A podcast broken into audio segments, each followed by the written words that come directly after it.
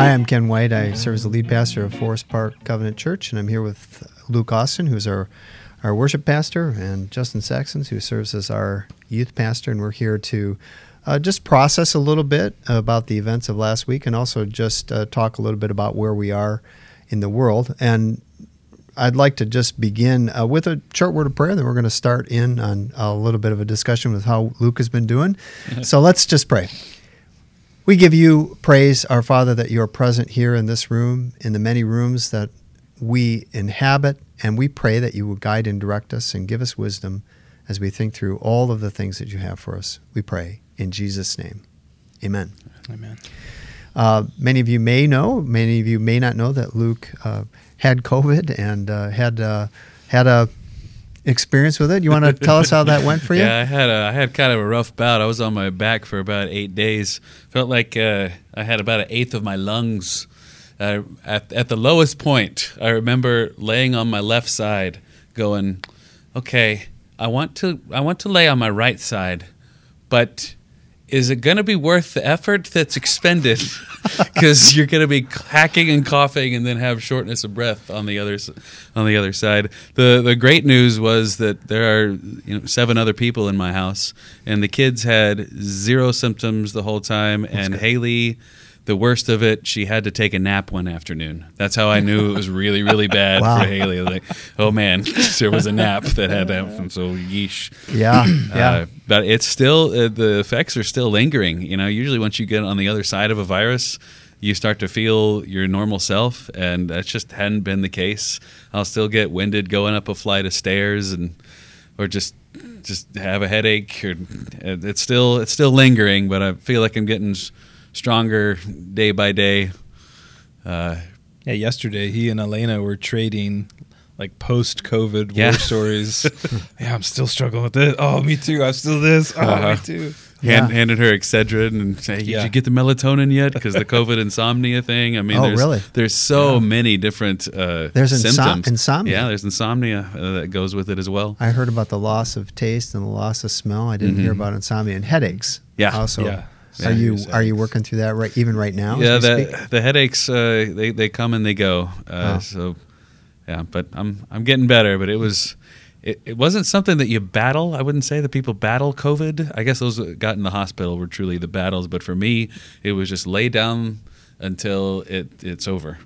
Okay. You just have to let it kind of let it happen to you. Yeah. Well, I, I have been here for a couple of years now. I think coming up on February 1st will be two years. And I have really appreciated the energy that you bring in the worship venue. And when we came back, uh, you were you were seated. I was like, oh, he this must be something going on. Yes. Yeah, Yeah, yeah. Well, still- we're glad that you're back. you look good today. So we're glad about that. Thank you. Well, we're uh, here today to talk a little bit about something that happened less than a week ago, which was January 6th in the Capitol. And if you were like me, you may have been riveted to the TV. I was watching the TV from about 3:30 p.m. up until about 2 a.m. And so I just thought it would be helpful to start with what was your experience of that day? What did what did you think? What did you feel? So Justin, I wonder if you could just lead off with that. Yeah, it was kind of it was weird for me because we were driving home from snowboarding. We'd gone snowboarding that day as a family, and most of the day I'm off my phone. I'm just you know t- texting or chatting with you guys or whatever occasionally. And then uh, as we're driving home, I'm driving and everybody else is doing whatever. And Jake like starts looking. and He goes, "Hey, wait a minute." Hey, and he so he's scrolling through his own feed of different things, and he's so he's the one that tells us, "Hey, look what's going on at the Capitol." Hmm. And I'm like, what? So I'm driving and like kind of glancing and like, what are you talking about? He's like, look. So he's showing us, and then Melissa starts looking, and then they, then we started talking about it. Like, oh my goodness, what is going on? So I didn't really get to dive into it until once we were home and everybody settled and unpacked and stuff, and it was just like, what? Yeah. It was so hard for me to under, like, what in the world Mhm. is that? Yeah. It just was so hard to grasp that Yeah, that's and I- actually happening. Marsh and I had just taken a vacation in November of 2019 on Veterans Day. So being there in that time where we went out to Arlington National Museum and experienced that and experienced the the somberness of that and the regard for it was really in stark contrast to, to what we saw uh, last Wednesday. And I have some more to say about that, but I wonder to you too, Luke. How how did you experience that day? I felt a lot like just just disbelief, going this is this is not America. This is not this is not the country that I live in. There's there's really there's not violence going on at the Capitol right now when they're trying to certify a presidential election. That's this is not a thing that's happening, and yet you're watching it right before your very eyes. I don't think I'd been glued to the TV like that probably since 9/11, and seeing those planes crash over and over, and just just in complete disbelief. Yeah, I think the contrast there is really, or the comparison is a really good comparison. I remember 9/11. I remember the Mhm. the notification you got from other Yep. people, and then everybody Yep. started watching it. There was a, a difference in tone uh, Yeah. because it felt as if our entire nation was being attacked, and there was sort of a unity around that. Whereas this created a, a huge dissonance Yeah. Yeah. because these were American citizens that were doing this in the Capitol, and they were doing something. It felt like um, very violent and uh, very divisive, and it was just very difficult to watch. Did you guys watch it into the evening, all the way up through the electoral certification? No. After a point, I was like, all right, I just I couldn't do it Uh, yeah. anymore. Yeah, I probably turned it off eight, Yep. nine, nine o'clock ish. Oh, okay. I'm ready. yep, I just Ready to be done watching the TV. Yeah, I I watched it all the way up until two a.m. Whew. Yeah, I didn't have I didn't have COVID insomnia either. it was very difficult for me to look away. I wanted to see what the senators had to say, and they came back. I mean, I, I should correct that. I didn't know that the senators were going to be on, but once they started, I just had to watch Mm. uh, person after person talk about it. And I also just couldn't get the images of the Capitol uh, people coming in coming into the Capitol building because one of the last times that we had been there, maybe about five six years ago, was the first time I ever was in the Capitol building, and you had to you had to get a ticket. You had to enter in through um, a screening process. It was very difficult to get into the Capitol. You were guided in every step of the way. You couldn't just walk anywhere, nor would I have thought that I could yeah, do that. Yeah. So I wonder what you think too about how to how to process what was happening as people were were breaking into the Capitol building. How you thought about that? That I don't even know why, but that was one of my first instinctive thoughts or reactions. Is "Wait, how, how could they even get in there? Cause like I had a, I remember doing the uh, state capitol tour with my kids for part of their their class. I think it's in fourth grade or yeah, fourth grade or fifth grade, and like the security there, you even feels tight. Yes. You can't just walk wherever you want, or someone's on you like that. And so the fact that they could just kind of stroll right into what seemed like really relaxed, low security, Yeah. I couldn't help like, why am I concerned about security? I don't know, but it, was just weird. And as you were seeing some of the coverage, you were just focused in on the break-ins. You see these people with Yeah. a, some sort of a shield breaking through the windows, but as coverage continued, you would pull back and you would see that the Capitol Police were overwhelmed at the barriers. It Yeah. appeared that at some point, and you don't exactly know what's going on. It could be to to try to tamp things down. You have Capitol Police allowing people to come through barriers, and then there's just there's just an oddity about it all as you're watching. I don't Yeah. I don't know what you thought as you were watching. All I could think of was just mob mentality Mm. and, and what how that destroys people's brains. And Mhm. all of a sudden, the the rules go out the window, Mhm. common sense goes out the window, and it all. Why does it always end up in violence? Anytime a mob comes out, Yeah, yeah. Well, I do think there is something to that, to the mob violence and the the fact that there's some sort of uh, mob uh, mentality that takes over. It, it was also interesting to me that after the fact, it's been difficult for people to to actually take responsibility for their own actions. Hmm. And so the actions of the people who were violent uh, is being spoken of by other people and saying, well, it wasn't this group, it was this group. It wasn't them, it was that. It wasn't, it was this, but it was much worse then. right? You know, this, this ongoing thing, it, it just reminded me of the fact that, you know, words matter, actions matter, and people have to figure out that when those kinds of things happen, they, they're going to have to take responsibility for them.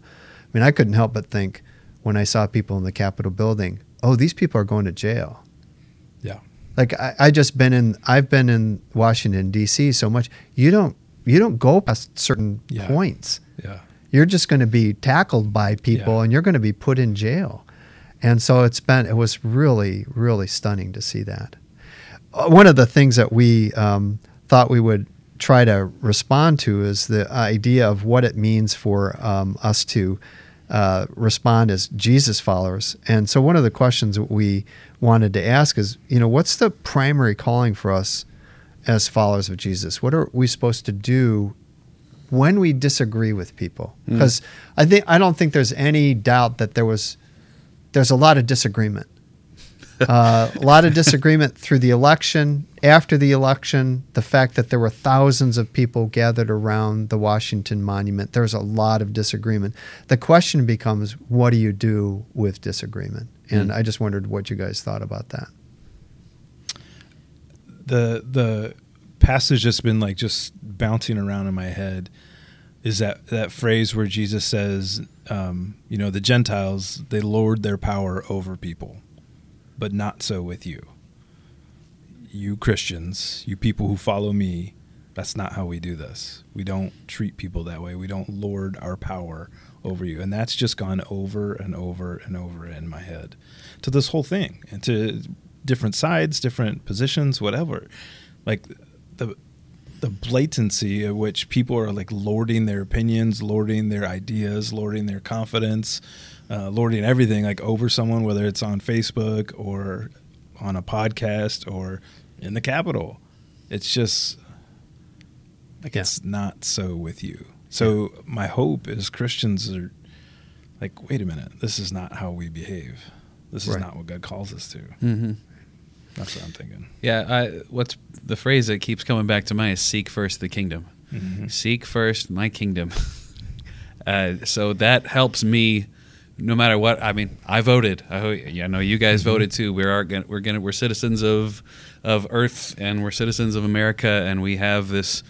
Uh, almost dual allegiance, but it's always going to be to the kingdom first, and that reminds me to pull out of whatever political uh, philosophy that I that I want to go to because as a as a human my my bent is to go uh, the thing that I see I see the political leader. That's going to be my savior. Uh, that, that that's what I, I want. You, you you can be my savior political leader. Whoever's on the screen instead of Jesus saying blessed are you who do not see and believe. Right. so I, I I just been called out by Jesus to go seek first my kingdom. Know that my my treasure is in heaven and my, my identity is in Christ and his ways and never to a political establishment. Yeah. Well, that that particular passage, Matthew six thirty three, is really powerful in especially in relationship to the what we've called the Sermon on the Mount, Matthew five through seven, which is where we get some of the strongest wording about not being violent, uh, turning the other cheek, loving your your enemy, and praying for them. And so what we have within that moment is contrary to the ethic of Jesus that he he talks about in Matthew six through se- uh, Matthew five through seven. And what's interesting about that setting is that he's talking to people who are occupied by a foreign force. You know, Roman the Right. Roman army is there, and one of the things that people were known to do was to retaliate in actual anger and physical violence. And some of the adherents to that were named after the shape of the knife that they would use to stab people in the back in mm-hmm. marketplaces. And so when he's talking about this, he's talking about responding to your enemy, the the Romans, but he's also talking about his, his the fellow citizens there in Israel. So it's it's a very very powerful thing to to see, and it it's interesting for us to have gone through this last week because it seems to really illuminate uh, the Sermon on the Mount and the ethic to which we are called. So I, I, I agree. I just don't think that the violence has any way in the kingdom of God. Um, I, I also just wonder if we could say just a little bit more about violence. Um, you know, I've just said a couple things there. Um, thinking too about our nation, which started with a revolution. Mm-hmm. And so we are are children of a revolution in the sense that we're American citizens, and yet it seems as if we're we're actually called to something different. So what what do we think about that? Because there was so there was so much violence on that day, and there's been so much violence in our our country over the last several months. Mm-hmm. Any thoughts on that? That's, I mean, that's I think the the part that struck me the most that day is you see the Jesus 2020 flags and you see Mm. people claiming to be Christians, and yet their behavior is 180 degrees from what Jesus is calling us to, and that's what frustrated me the most. Yeah. Like seeing that, like that makes me mad. And I have to fight back even my own issues of anger to say, "What are you? Are you kidding me? What are you doing? You got that's." And I get mad and I get frustrated because that's not the way of Jesus. Yeah. And you think about Martin Luther King and all the you know all these other great leaders. That's not the way of Jesus. We lead and live another way, and it's not violence. It's love. It's aggressive love, peace, patience, kindness, gentleness, self control. Right. Um, All and I of saw the opposite of violence. I saw right? none of that that day. Yeah. none of that. Yeah, and I, I would, I would just say I, I wonder about that because it was a large crowd, Yeah, and so the number of people that could fit in the Capitol would be in the maybe thousand, two thousand mark, but I think that the crowd was at least ten to hundred times larger than that. So not everybody who was putting up signs was necessarily Sure. aligning themselves Sure. with whatever kind of violence was going on in there, but when you go into a setting like that and on the other side of that there are, these are the results whether you like it or not you get associated with that and that's one of the real difficulties of of being a follower of Jesus Christ or being a follower of anything or being in any of these kinds of group settings that you have to just know whether something is going to happen in that and you can't always control it I wonder if you have any uh, thoughts about this uh, issue of violence, what we're supposed to Uh, think one about. funny thing, uh, you know the there's an Infowars dude, Alex Jones. How crazy he is! he was the one at the top of the Capitol trying to get people to stop doing what they were doing. That we have reached a level of insanity. Of Alex Jones is the guy going, "Hey, stop, everybody! Whoa, whoa, whoa, this far." isn't right." I was like, "Whoa!" That's that was one thing that was just. Uh, just just just hilarious. And scripture all over. I, I had a couple of passages in proverbs the desire of the treacherous is violence. Psalms the one who loves violence god hates. Ezekiel says god says enough you princes of israel put away violence and destruction and practice justice and righteousness. And first peter talks about how jesus did not revile did not fight back at all Philippians says, "Let your gentle spirit be known to all men." Justin touched a little bit on that. What what are we supposed to be known for as followers of Jesus? And in Timothy, uh, this the Lord's bondservant must not be quarrelsome, but be kind to all, able to teach, and patient when wronged. And you got to think. Uh, you've seen a lot of the polls that have gone on, gone on in the nation as to who thinks the election's rigged and who doesn't think the election, or whatever the the problems are. Like we have to be patient if you think you've been wronged, yeah, and that's that's a that's what a call to maturity. The scripture just lifts us out of our, our humanity and, and, and our sin nature, our base sin nature, to Yeah. because it's I don't I want to take immediate action whenever I've been wronged. yeah. One of the things that I think about, it, I, a lot of things go through my mind, but when I see people moving toward hate and violence in a kind of odd way, it actually verifies what it is that I actually believe, which is that we're all sinners. We're all in need of salvation. You know, I've said this many times in our settings here that we are not just being gently nudged into heaven. We are in need of a savior. And it just reminded me uh, a number of years ago, I was talking with a friend of mine, Matt, and we were just sharing notes about being involved in ministry. And ministry is just being with people. And so we have this large crowd last Wednesday. It was a large, large congregation. Let's just let's just call it that. And in these smaller congregations that we've been involved in, it's easy for people to to degrade or to move into actions that cause real harm to people within the body of Christ. Many people have been in those kinds of situations. That's why, you know, taking it out of the the thing that we've experienced last week, they've been really scarred by the church. Mm. And he had been really scarred by the church as a pastor. And um, he was just talking to me. It was late at night. And he looked at me and he said, and he's just the most gentle person you could ever meet. He said, What I was really surprised by is what arose up inside of me, which was the hate. And, you know, I'd been going through some difficulties myself, and I was like, Yep, the hatred. And it's really the decision of what to do with those violent negative emotions that come up. Mhm. So that you know, James just says, anger does not work the righteousness of God. Right. And I think that the way that we typically think about that anger is is simply, you know, raising your voice a little bit. But we're pastors. or we've an arm of justice, right? Oh yeah.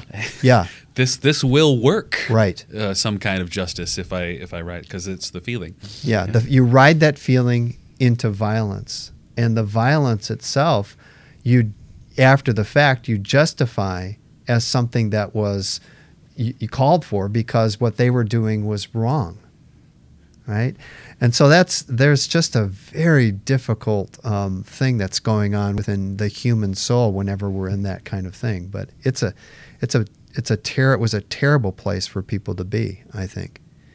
You know, one of the uh, other things that we were talking about, we talked about a little bit earlier, was the contrast between some of the v- the violence we saw on Wednesday and the violence we saw last summer during Mm. riots, and we just sort of processed that a little bit. Now, how did you think about that, Justin? Those two things, how did they contrast for you? Um, to me, the the marches and the protests going on this summer, um, and this fall, to me that that hurt a little more deeply. To be honest, it just it felt like it went straight to the soul of every small town, of every city, of every neighborhood, um, of every people group I've ever been a part of, and I can see where it's gone on, where racism has happened. I can see the hurt and I felt like, oh man, we have so far to go. And then, so you just kind of, to me, that seemed much more closer to home versus this seems so far off. Like, just, it's got to be some crazy radicals. Like, that, those can't be my neighbors and friends and people I understand and know. And that's been, that's just my own kind of disconnect as I'm sorting through that. Like, that just didn't, Yeah, and Yeah. and you, look. how did you? Well, there's a lot to compare there. I, I Mhm. think with uh, just nature of violence, burning burning down buildings when when things aren't going the way that they're just crying out for uh, justice. Um, I, it the the Capitol felt so different to me, just because it was a disruption of.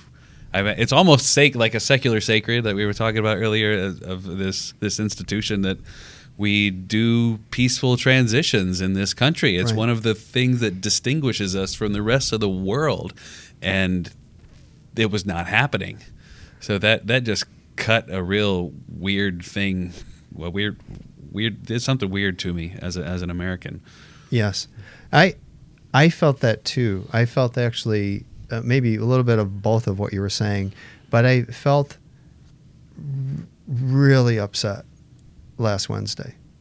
You know, having been around the Capitol and having been born to a mother who decided to become a United States citizen in 1997, very proud of that. And also another contrast is that I know our church family knows that my mother passed away on Christmas Day. And so just having written her obituary and thinking through what it means to be an American citizen was really powerful to me. Mm. And part of being an American citizen is is so there's so much that's related to that. And one of them is these these trusts in these institutions. And it just strikes me that uh, there are people in that particular crowd that wanted to just burn it all down. Mm-hmm.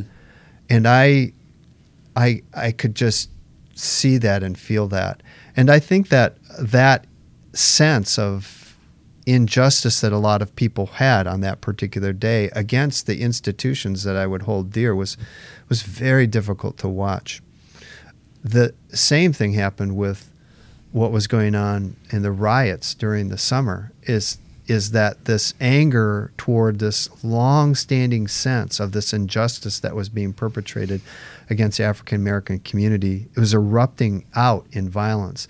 And I think that we can see that the thing that ends up happening is there are people within those crowds who are peacefully protesting. I think the the vast majority of people within that crowd Yeah. Are were peacefully protesting, and there were a number of people that were not. And that Mhm. same thing can be uh, said about this crowd, Mhm. uh, you know, the crowds during the summer. But here's one thing that I think I think is important to say: the crowds in the riots in the summer that's a different crowd than the crowd that was in the Capitol. And I just would want the people who were in the Capitol and the people that were responsible for bringing them together to own their own, to be responsible for their own actions and not say that these actions were because of these actions over here. Mm. I mean, it feels to me like, um, like something I would teach my children. Hmm. You know that you you did this over here, Jonathan, and you're you're blaming it on your brother Jesse, but it's it's your responsibility, not his Yeah. responsibility, and that's that's one of the things that I really I re- really felt on that particular uh, day in the aftermath. I mean, when I was watching it, I just was appalled by it, but in the aftermath, I've been actually a little bit appalled by the response to it too. Have you had any other further thoughts about uh, the what happened last Wednesday relative to that? Want to talk a little bit about MLK Day coming up in, in just a few days?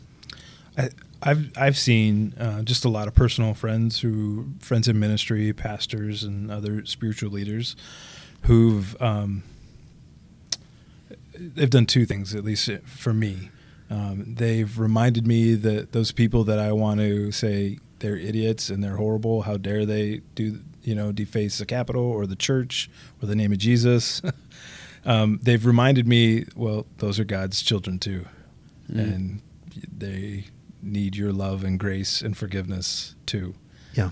Which I don't know about you guys, but that doesn't that comes a little slower for me sometimes. so that's a that's a, a good reminder for me. Like they need just as much grace as I do. Right. Um, and then the other is to uh, like be willing to stand up, even in your church, even with the people you know and love and trust, and say, you know, I don't think this is right, and I, I for whatever it is, especially when it comes to uh, just as a responsibility of a leader and of a spiritual leader to stand up and say, I, I don't think God wants us. I don't think this is how we should be behaving. Yeah. Or I don't think we should be treating people like this. Yeah. So, It- and I've appreciated that about those people. It's reminded me of the, the church's role here. The church's role is so otherly because we belong to Christ. And our weapons, if you're going to call them that, are not like any in this world. We have weapons of love and mercy and justice and, and peace and co- compassion that look so radically different.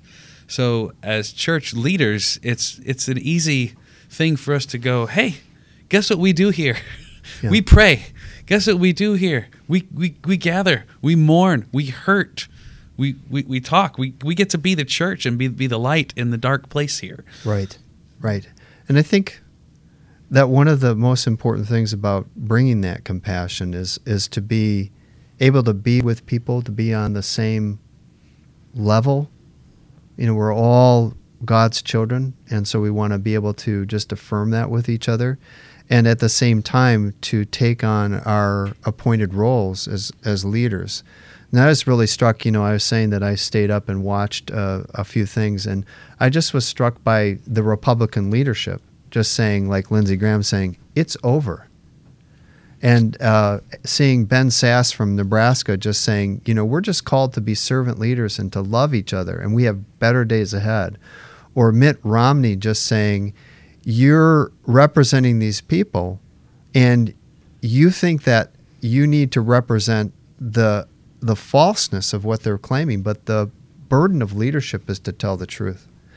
And you know, I I just think that what's difficult for people on both sides of the aisle is that it's difficult to see your person lose. But part of our process is to just say to look at the vote and to say, you had your chance in court, every single thing that was brought up in court was thrown out, then once you start not accepting that and looking at everything and calling everything corrupt, it's just a crumbling edifice that you're saying is is falling apart. I don't think that America is falling apart at that level, um, but I uh, I also think it's very important for us to affirm that we need to we need to go forward, and we need to accept uh, the election. We're going to have a new president inaugurated Mm-hmm. in just eight days, and to and to support him with our prayer, just as I supported President Trump with my prayer. So let's uh, let's just uh, as God's leaders do that. We are uh, heading into a, another major holiday, MLK Day. I don't know if there's any words of wisdom we would give to our people as we as we move into that kind of a day together. I've always loved the idea of Hebrews 11 and the idea that we're nomads as as citizens of heaven, as citizens of another land, another place. We're nomads here on earth, and um, honestly, the, more godly, kind, compassionate, loving, uh, serving we are as Christians, we'll be the best citizens around. We'll Mm. be the best neighbors. We could be the best uh, teachers and senators and coaches. And I mean, if we lean into what God's calling us Yeah. to as a church, Yeah. he it, that's what he sets us up for to be the light and to love and serve our neighbor right here. Yeah. Yeah. And that will make amazing citizens. Reminding us of our root identity in Christ. Yeah. That's really, I think, what's been my biggest takeaway Mm-hmm. with as much political violence as there, as there has been. Yes. This is this is this is where we belong. It's our it's our kingdom. Yeah. Yeah. It's it's God's kingdom. Mhm. Well, part of what we wanted to just model today was just having a conversation, uh, not not wanting to throw people under the bus, trying to say what we uh, see appears to be true, uh, being able to say violence isn't the way of Jesus, and to say the kingdom of God is what we're what we're called to serve. So I I think just like uh, Republican uh, Senator Ben Sasse, said there are brighter days ahead. I actually do believe that. Yes. I also think that there are going to be some difficult days ahead. And uh, we can be praying for our nation. I know there's been some threats uh, all across the nation Mhm. for the On inauguration day. yeah. uh, for us and for our state capital. So I would like us to be able to pray for them. I'm going to ask uh, Luke if you would just pray and close us in this time. And Gracious God, we come before you because we know that you care.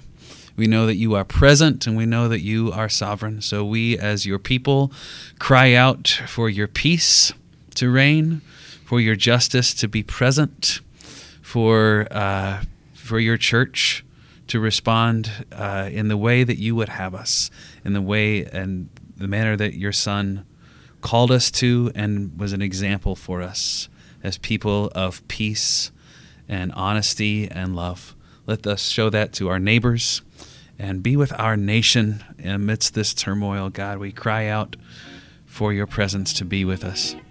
In Jesus' name we pray. Amen. Thanks for joining us today. Yep.